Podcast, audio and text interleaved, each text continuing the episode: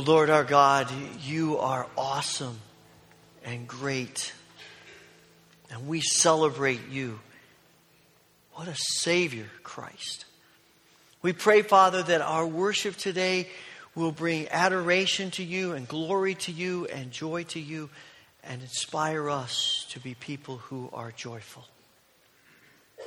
And we ask this through Christ Jesus. Amen. Such a great privilege to come together and worship and uh, to connect with each other. Take a few minutes to say hello to the people around you, maybe introduce yourself to someone you don't know as we come together as. Uh,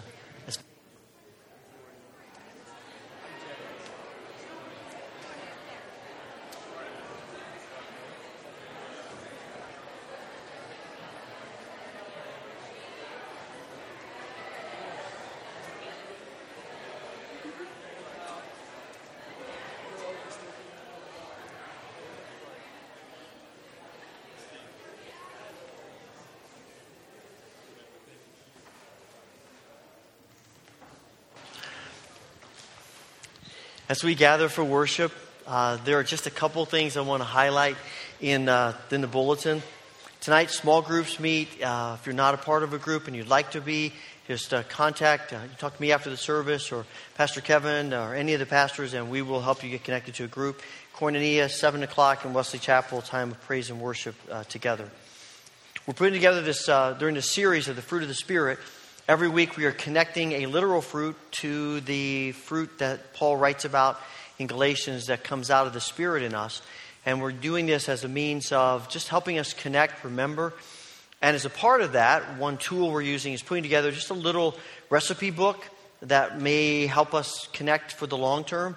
And I would suspect that Many of you have a recipe about something of the fruit that we're going to be talking about. If you're not sure what they are, they're, list, they're all represented up here on this little stump, and there's a, there are sign up sheets in the back that list those. We would love to fill this book with your ideas and your recipes. So you don't have it with you, I'm sure, today, but um, you might know the idea about it. You can jot it down, and there's a limited number that we're going to take.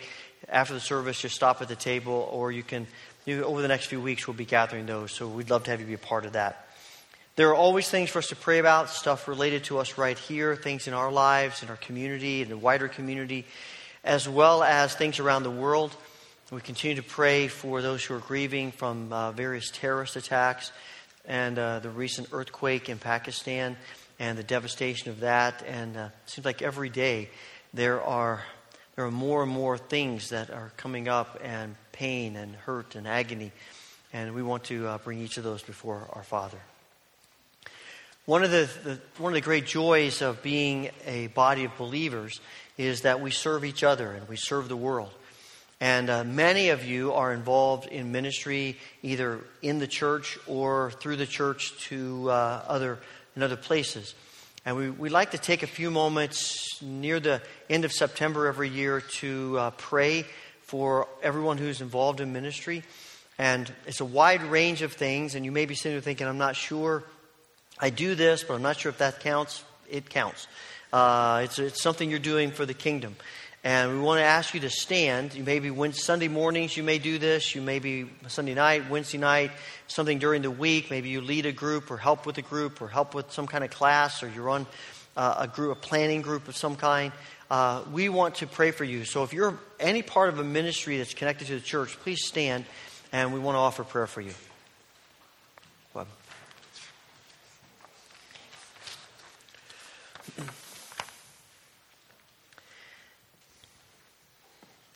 Let's pray. Lord, thank you for every person who is standing here today.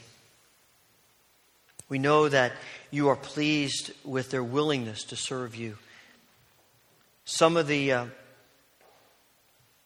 some of our ministries are very visible, and some are completely behind the scenes. But they're all important to you, to us, to your kingdom. We pray, Father, that your Holy Spirit will come and rest upon every person in the ministries that they, that they do for you and for your people. We pray that you would give blessing and grace to every one of them. Help us to see fruit from our service. And fill us with joy as we serve. And may that joy be contagious to this congregation and to all those we serve. We pray that you be glorified in our lives, in our ministry, and as we work together, may we bring closer, may we bring more fully your purposes for your kingdom in this world as it is in heaven. Let your anointing rest upon every person serving. And we ask this through Christ Jesus. Amen. Thank you. Please be seated. I'm going to ask the ushers to come and assist us as we give back to God from the ways in which He's blessed us. Absent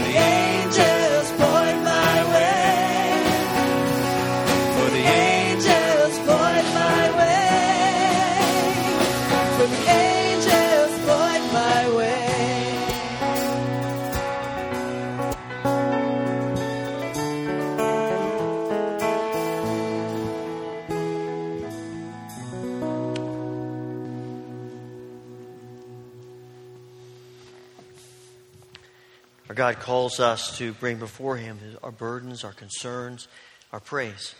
As we uh, take a few moments to pray together, if you'd like to come and use the altar rail as your place of prayer, please join me.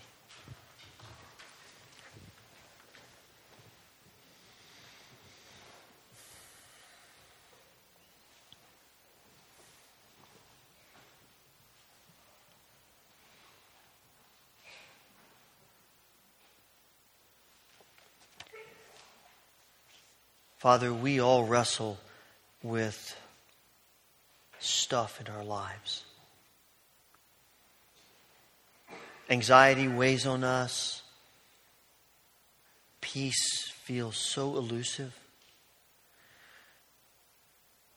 Hope feels out of reach. Sometimes it's, it's busyness, the pressure of expectations.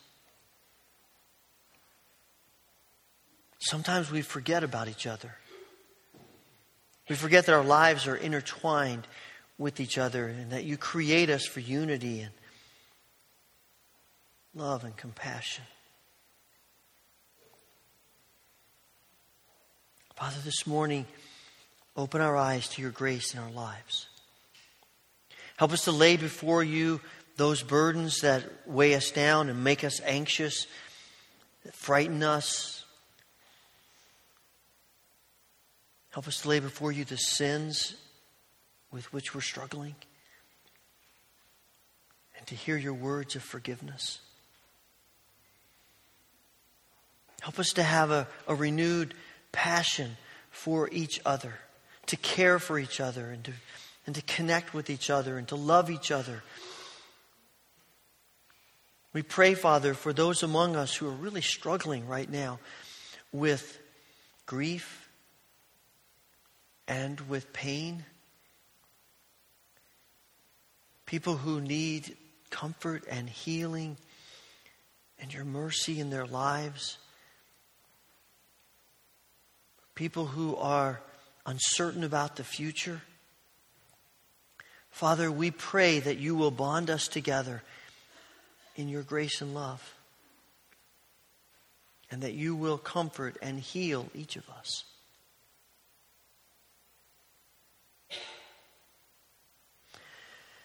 Heavenly Father,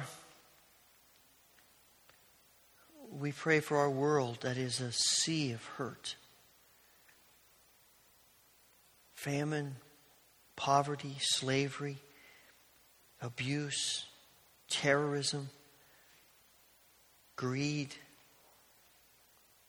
We pray that you would bring healing to our world and that you would give us a passion to be channels of peace and truth and justice and love.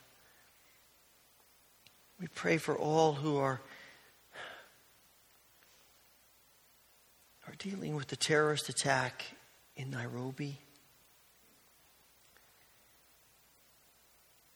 and the terrorist attack on the church in Pakistan.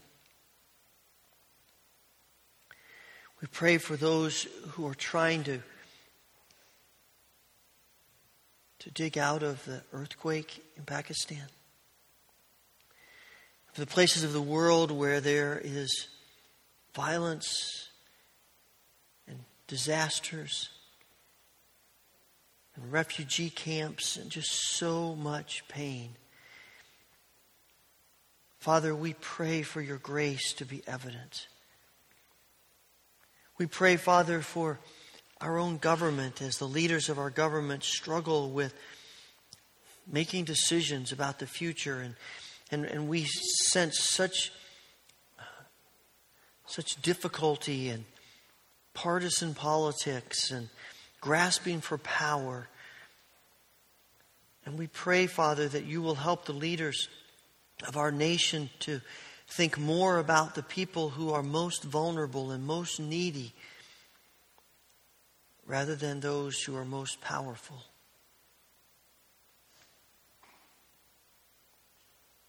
Father, we want to thank you for hearing our prayers.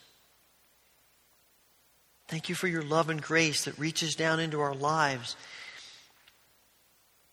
Give us confidence that you, the Almighty God, can do anything. And that you, our loving Father, works in ways that are always good. Father, let us live our lives open to you so that our natural default is humble obedience and transparent worship. We pray all of this because of Christ, our Lord, our Savior, our returning King. Amen.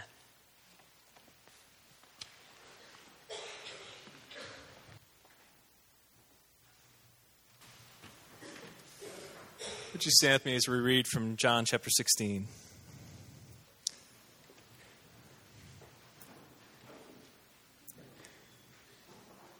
Some of his disciples said to one another, What does he mean by saying, In a little while you will see me no more, and then after a little while you will see me, and because I am going to the Father? They kept asking, What does he mean by a little while? We don't understand what he's saying. Jesus saw that they wanted to ask him about this, so he said to them, Are you asking one another what I meant when I said, In a little while you will see me no more, and then after a little while you will see me? I tell you the truth, you will weep and mourn while the world rejoices. You will grieve, but your grief will turn to joy. A woman giving birth to a child has pain because her time has come, but when her baby is born, she forgets the anguish because of her joy that a child is born into the world. So with you, now is your time of grief, but I will see you again, and you will rejoice, and no one will take away your joy. And that day you will no longer ask me anything. I will tell you the truth, my Father will give you whatever you ask in my name. Until now you have not asked for anything in my name. Ask and you will receive, and your joy will be complete.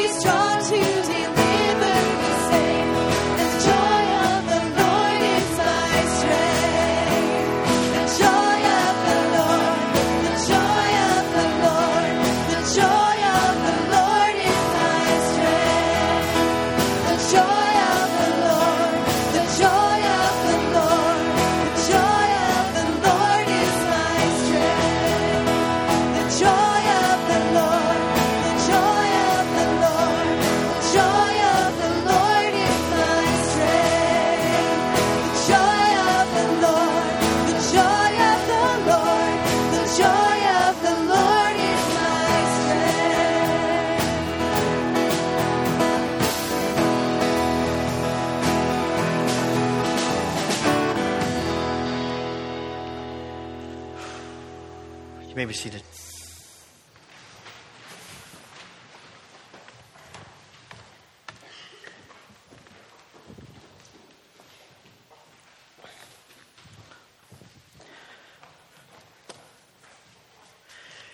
So, as I mentioned, we are trying to connect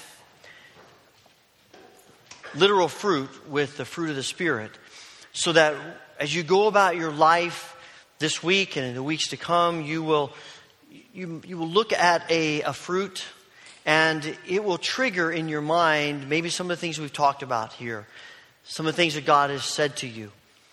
And so we, so last week, if you were here, we talked about love and we used a strawberry.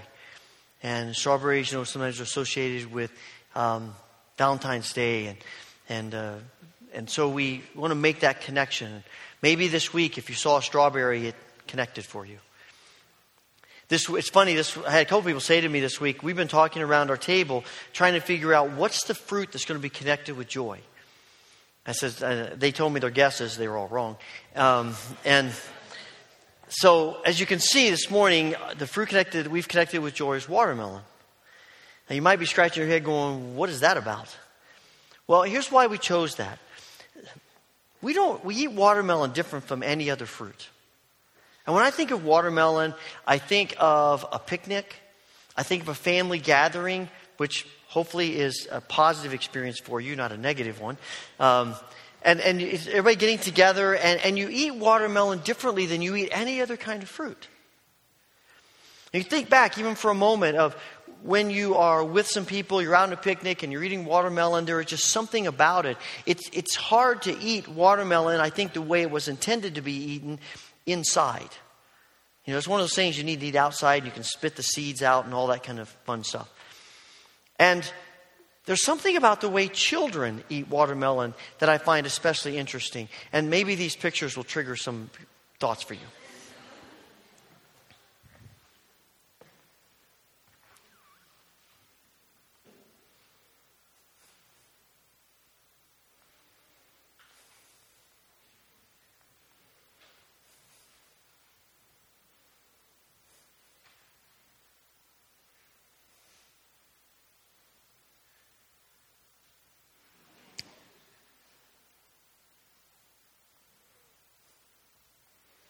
Now, when you look at those pictures, do you, does that make you think about God? Does it make you think about the kingdom of heaven? Does it make you think about the church? I suspect not. But something in me wants to say it should. Because Jesus says, if you want to be a part of my kingdom, you need to come to me like a little child. And children are all about fun, they're all about joy, they're all about laughter. And the only reason children, most of the time, I should put it this way, most of the time, the reason children no longer laugh and no longer have fun, quite frankly, is because we squash it. As we get older, we look at children and we're saying, stop, no, don't do that. And there's a place for that, without a doubt. But there is something about the way we treat children that we don't want to we don't want to let them be children. And, and let them laugh and have fun and play. And we get to the point where we think we're beyond that. We're, we're outside of that. And jesus keeps telling us you're wrong. That's the way you come to me like a little child with this sense of inquisitiveness and play and laughter. That's the kingdom and Paul says that the fruit of the Spirit, if the, if the Spirit of God is in your life, if you're walking in the Spirit, if, if God is controlling your life through the Spirit, then the fruit that comes out of you is not just love, but it's joy.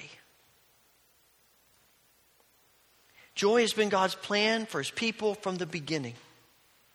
Right from the beginning, God's desire, His design for His creatures has been for us to experience joy. In the Old Testament, God says in Deuteronomy 16 to the Israelites, I want you to come together and I want you to, ha- I want you to celebrate this great feast because I want your joy to be complete. I want it to be full. Not just a little bit of joy, big joy. Jesus picks up this theme, and it's amazing to me. It's in the last few hours of his, his life on earth before he goes to the cross. Jesus is talking about joy. And he says, I told you this so that my joy may be in you and that your joy may be complete, full, total. That it would just absorb every part of your being. And he says, I'm coming to you now, and I say these things to you while I'm still in the world, so that you may have, he's praying this, so that they, my disciples, may have the full measure of your joy. And Paul just sort of summarizes the whole thing into the, to the Thessalonians, and he says, Always be joyful. God created us to be joyful, to experience joy. The great, the catechism of the church most catechisms of the church, the first question in this question answer learning style is why were we created? Why did God create people? And the answer is to worship Him and enjoy Him forever. Joy. Right at the heart of it. Unfortunately, the church, Christians, we don't always have a reputation of joy. Unfortunately, the, we have this sense that the witness of the Spirit, holiness, being good, is some sort of uh, somber prudishness instead of joy. And quite frankly, clergy are probably a lot of the problem.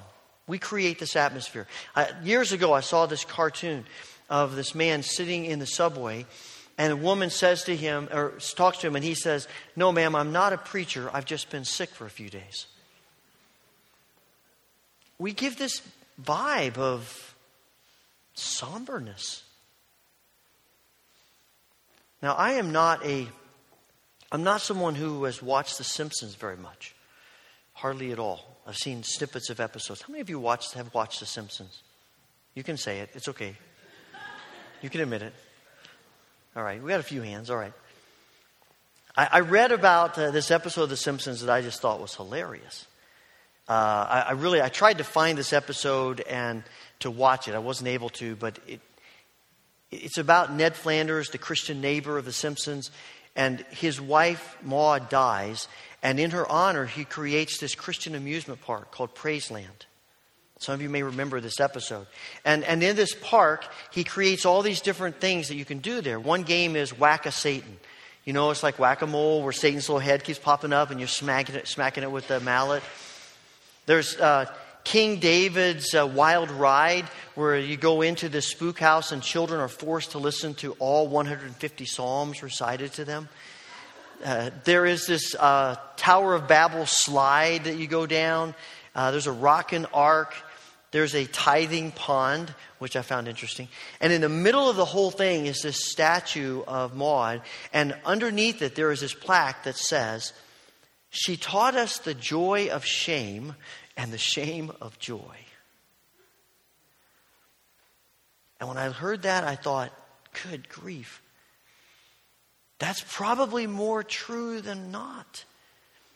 That we have this image that we portray to the world, that we're all about guilt and shame, and we're all about all the bad things people do, and we're all about what's negative. When we read the scriptures, we keep hearing God say, But I created you for joy. I created you to be people who celebrate me, who celebrate life, who exude joy. So why don't we? What's the problem? What are we missing? How, how, why are we not doing that? And I know we take life seriously, we take our faith seriously, and that's good. We need to. But we've almost come to the place where, where we see serious faith and joy as mutually exclusive. And there's a big difference between being serious about our faith and being somber. When I look at Jesus, and I read the stories of Jesus, and particularly the stories about children and Jesus, and, and I see, uh, we read these stories where it says little children were coming to Jesus. It's the disciples, the adults, who are kicking the children out. And Jesus says, Stop it. I mean, he is emphatic and he is irritated with them. And he says, Let the little children come to me. Now, when I read that, I think to myself, there is something magnetic and attractive about Jesus that little children want to come to him in the first place. You remember what it's like to be a little child. Did you want to hang around the grumpy old neighbor or the guy next door who was happy and joyous and maybe gave you some candy every so often. I mean, we want to hang, children want to hang around people who are happy, who are joyous, not around people who are mean and nasty. And something in the personality of Jesus, who's very serious about following God, attracts children to him. There is a joy in the nature and the character of Jesus that we so often miss. And I keep coming back to the question why? Why do we miss it? Part of it's because we, we get nervous about how we define joy. We live in a world, in a culture, in which joy is all about me, getting what I want. I, I, I would encourage you today or in the next few days, if you watch sports, you probably will especially see this. So if you're watching football this afternoon, you will see it over and over again. Analyze the advertisements that come on. And everything is about if you do this, drink this, wear this, you will find joy. If you buy this vehicle, your life will be filled with joy. If you drink this particular soda, your life will be filled with joy. If, if you wear these clothes, your life will be filled with joy. If you use this deodorant, your life will be filled with joy. Right? I mean, everything is about getting for us. Even as a nation, you know, it's founded on the principle, these unalienable rights of life, liberty, and the pursuit of happiness. It's all about us. And we keep going after stuff that falls apart and fails and is fleeting for a moment, and then we're right back to where we were, and joy gets a bad name. And we're trying to avoid that kind of stuff, and rightly so. But somewhere in the mix, we've missed it, and we've thrown out everything of joy in order to not give that impression, and we're wrong because God's all about us being people of joy. And what is it that separates the joy that's out there with the joy of God, the joy of the Spirit in our lives? I think, in a nutshell, it comes down to this the joy of culture is about what I get, fulfilling my desires. The joy of God is about what we can do for Him and other people. It's always other directed. You see, if you, if you live your life seeking joy, you will be terribly disappointed.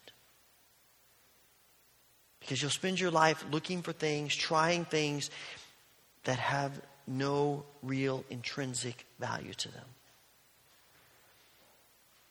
But if you spend your life seeking God, if you spend your life walking in the Spirit, being filled with the Spirit, you find joy. It comes out of us, it lives in us, it grows in us, it becomes part of us. The hard part is that the joy of God is not always connected to the kinds of circumstances we want it to. More often than not, the joy that God talks about is not the moments when life is exactly how we would want it to be. It's not about the moments when we've gotten everything lined up exactly where it should be and we can take a deep breath and say, okay, now I've figured it out. Everything is right. Everything is perfect. Everything is good. So now I can be joyful. We all know, first of all, I'm not sure we ever get to that point. And second, the moment we think we're at that point, bam, something changes. The joy of God is about His Spirit with us when life is hard, when life is difficult, when we're struggling. That's the hard part about the joy of, that God brings into our lives. We want it to be joy when life is perfect, and God says, I've got deeper plans for you. I've got more for you than that because life, first of all, isn't that way. What I'm saying to you is even when life isn't perfect, there is this underlying current of joy. Because it's not based on anything we possess. It's not based on any stuff that we get or claim. It's based on God with us. The Almighty God, the incomparable God, the sacrificial God. This joy that in our lives, this joy that God promises, comes from the one who has conquered everything. He's conquered death and hell and every obstacle. This is from the one who, who loves us so much, he becomes one of us and lives here and goes through all the stuff that we go through and goes to the cross for us and then is victorious and promises to come back for us. It is a joy rooted in the one who has won, who will always win. And about that, we have no doubt. Everything else is fleeting, everything else is going to disappear except Christ. Now, that doesn't mean that life's always going to be easy. Sometimes life is going to be very, very difficult. And this is not denial of reality. This is not running from the problems that we may face. This is not saying, boy, uh, if I just get out of this problem, then everything's going to be great. That's not what we're talking about. In fact, I'm convinced nobody should be more honest about the reality of life than Christians. We don't have to live in fear that this is going to overwhelm us. We have Jesus. We don't have to run from problems because we worship the one who's greater than our problems.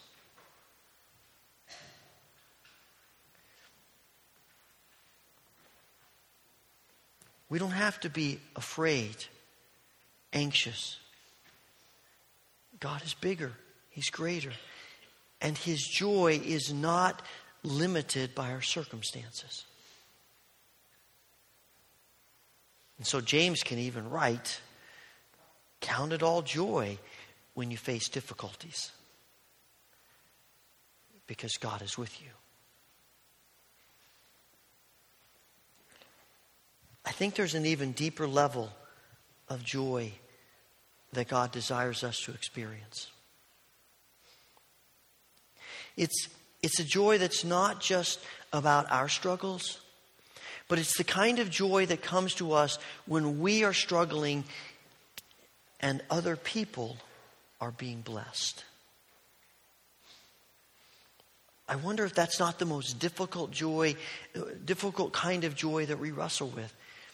It's one thing for us to go through bad things, and other people are going through bad things too, and we kind of commiserate with each other. But when we're going through struggles and we're finding it difficult to, to maintain, and we look over at people, particularly people that we don't really think are worthy of those blessings, at least not as much as we are, and they're being blessed, boy, it is so hard to maintain a spirit of joy. Maybe that's why Paul says that the works of the sinful nature, right before he talks about the fruit of the Spirit, he talks about the works of the sinful nature, and he mentions in that list envy and jealousy. Envy and jealousy eat away at our joy. Because the minute envy and jealousy get into our hearts, we're no longer thinking about God, we're thinking about stuff. We're thinking about life and circumstances and what other people are getting and what we're not. And it destroys our joy. And it's the most human thing in the world to think that way. We all wrestle with it. You know, we all struggle with, with other people being blessed when we're struggling. And especially when we look at them and we think, they don't do as much for God as I do. They don't even think about God like I do. Why are they blessed and not me? And we start wanting, the human nature is, we want them to be to be find life difficult as much as we want our situation to change.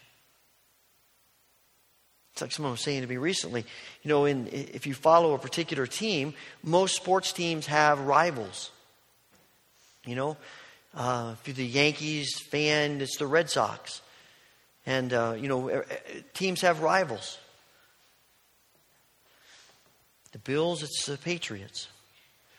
Sometimes we're more interested, we feel happier when our rival loses than when we win. Right? Because our hearts are much more in tune to envy and jealousy than joy. That's what fascinates me about John the Baptist. You know, John is famous. John is the guy in Israel. When he comes onto the scene, people are flocking to him, and it's awesome. He's baptizing people all over the place. And he, he, the, lines are, the lines are so long to get to John. I can't wait to go see John. Everybody's going out to the Jordan River to see John. And, and he's thinking, man, this is awesome. And then along comes Jesus. And all of a sudden, People are following Jesus instead of John. And John's disciples start getting a little bit irritated about it. Hey, what's going on here? In fact, some of John's disciples become Jesus' disciples. And what is John's response? John says, the, the bridegroom is the one who's important at the wedding. And he said, I'm just the best man. This wedding's not about me, it's about him and his bride. I am just here to celebrate his joy. There is something in that perspective that brings a depth of joy that can only come from the Spirit in us. And when you, have, when you live with that kind of joy, life takes on a whole new dimension. The things that come at us, the blessings other people get, now we celebrate those instead of being envious and jealous of those. And it frees us.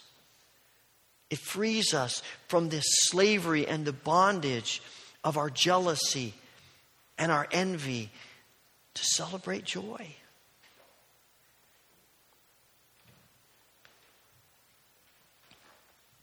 It's God's intent.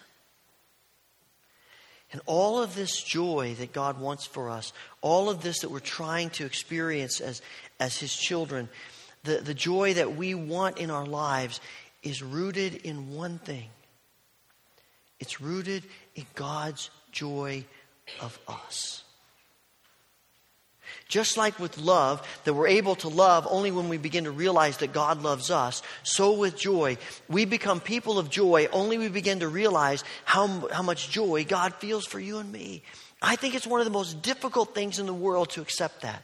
I think it's almost harder to accept that God looks at us and is joyful than to, that God looks at us and loves us.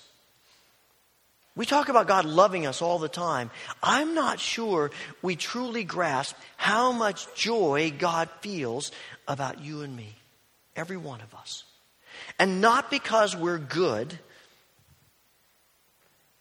but simply because we're His creatures, we're His children. We're important to Him. He created us. He looks at us and He rejoices over us. And He celebrates us. He celebrates our existence. And every time we obey Him, it just raises the level of joy. But nevertheless, He celebrates over us.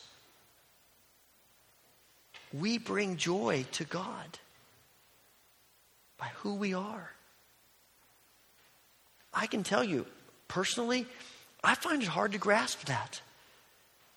When I'm struggling with sin, when I'm struggling with the stuff in my life, the last thing I'm going to believe is that God looks at me and feels joy. I tend to think God looks at me and feels disgusted. Maybe you feel the same way. It's what intrigues me about Luke 15 when Jesus tells the parable about the woman who has 10 coins and loses one, and she searches the whole house, and when she finds it, she goes to her neighbors and says, This is awesome. What's lost is found. Come, let's throw, I'm throwing a party. And they celebrate. And about the, the shepherd who loses a sheep and he goes out and he searches all over the place for him. And when he finds him, he brings him back and he goes to the neighbors. He says, I found the sheep that was lost. Let's celebrate. I'm throwing a party. And the son who rejects his father and goes off and gets lost. And he eventually comes back, and his father runs to him and celebrates and goes and gets the neighbors and says, We're throwing a party. And you know what intrigues me about those stories? In none of the stories, the woman, the shepherd, the father, none of them are irritated about what was lost. They just celebrate what's found.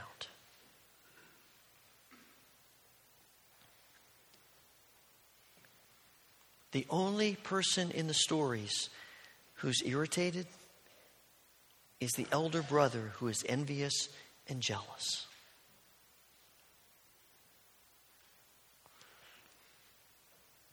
God celebrates us. He rejoices over us we bring joy to Him.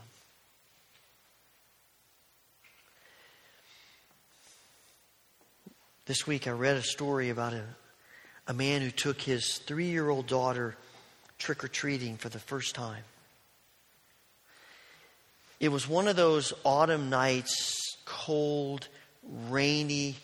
It was pouring down rain.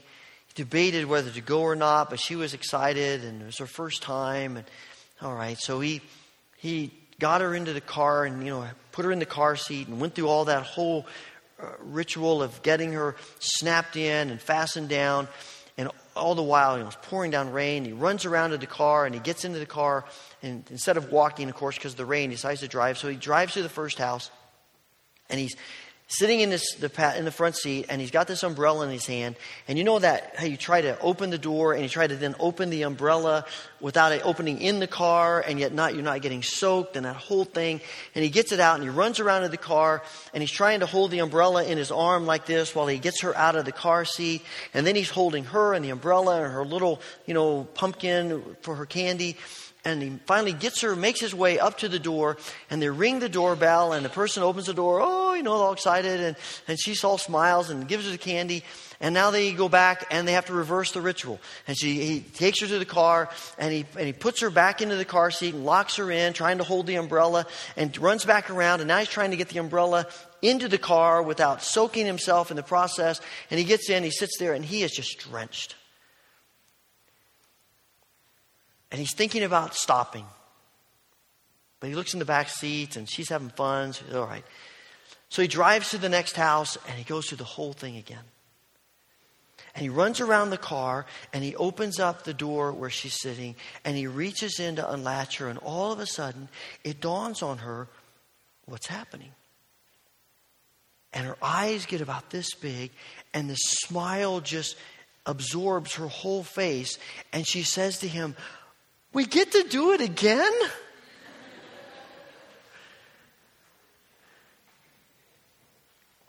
And he said, You know, in that moment, I didn't care that I was soaking wet or cold. I, was just flooded with joy at the joy of my little girl.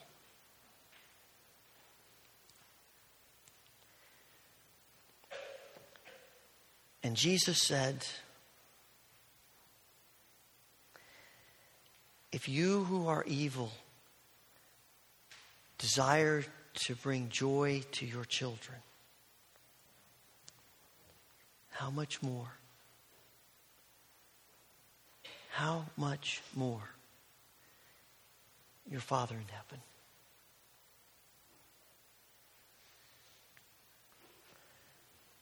Father, thank you for the joy you want to put in our lives. We wrestle to believe it. We wrestle to live it. Somehow today, turn on a switch for us. Something new for us to experience your joy, to be people of joy.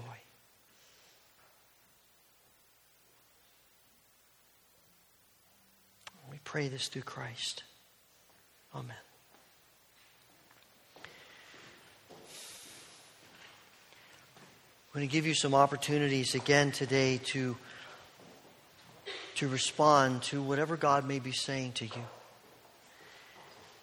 At the end of each row, inside and outside, there are little cards again, and these say joy and have a little picture of a watermelon. And I want to make sure everyone gets one of these cards. Just pass them down the rows. And this week, actually today, write something on this card. You may want to write something on this card about how God rejoices over you.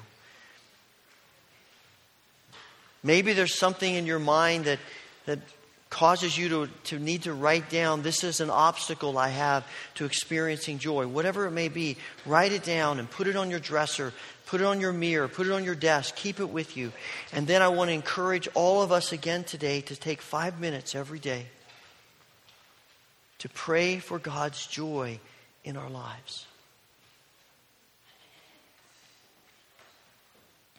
That we be filled with His joy. And this morning, again, if you, if you would like to talk to someone today, maybe this is a moment where you really feel like a conversation some prayer would be helpful to you, important to you. There are elders who are down in the basement by the prayer room. Just go down both sets of steps, right there at the bottom of the steps. And there are people there who will listen to you, pray with you, and be God's presence to you. Let's stand as we sing together.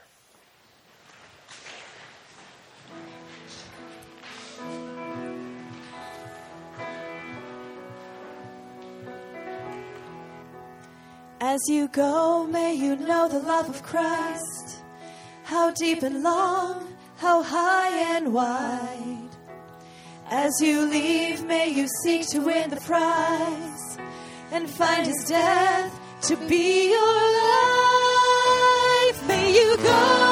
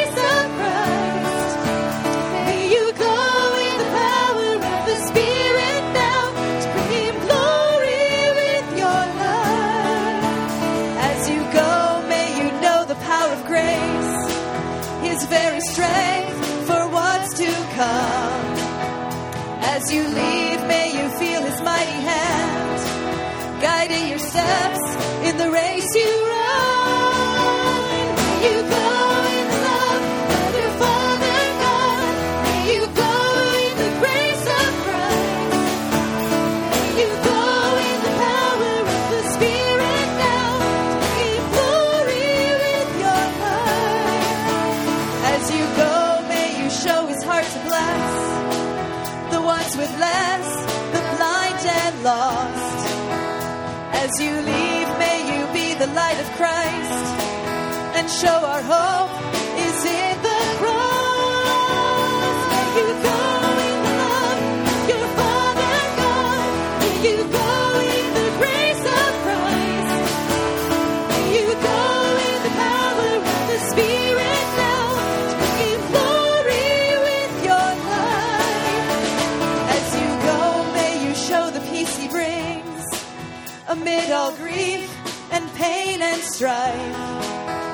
As you leave, may you live your life with joy, the joy He gives through Jesus Christ.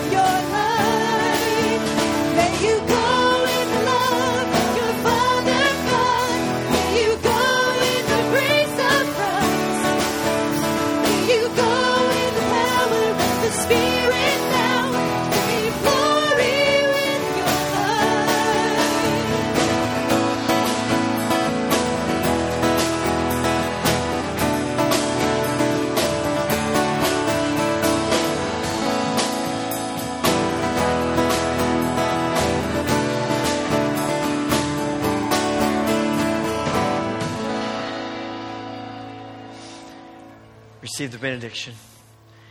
As dearly loved children, may you go from this place in the joy of the Lord, who is our strength. Amen.